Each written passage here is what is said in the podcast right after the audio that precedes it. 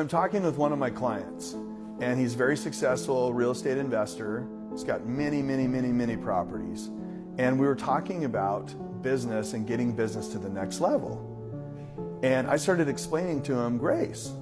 And grace typically is thought of as a survival thing. It's like after all I can do, grace fills in the difference. What is grace? God, miracle, like luck, like whatever you want to call it. I just call it grace, right? And so grace fills in the difference. I did everything I could, and then grace kind of filled in the gap. I, I only came up with $1,200 of rent when I was first starting out, and someone gave me an extra 300 and I was able to make the 1500 and not get evicted. Like that was grace. But when I started to talk to him about he's very successful right now, how do we get way more? So let's say he's at 3 million. It's like, how do we get to 30 million? And the answer is going to be grace.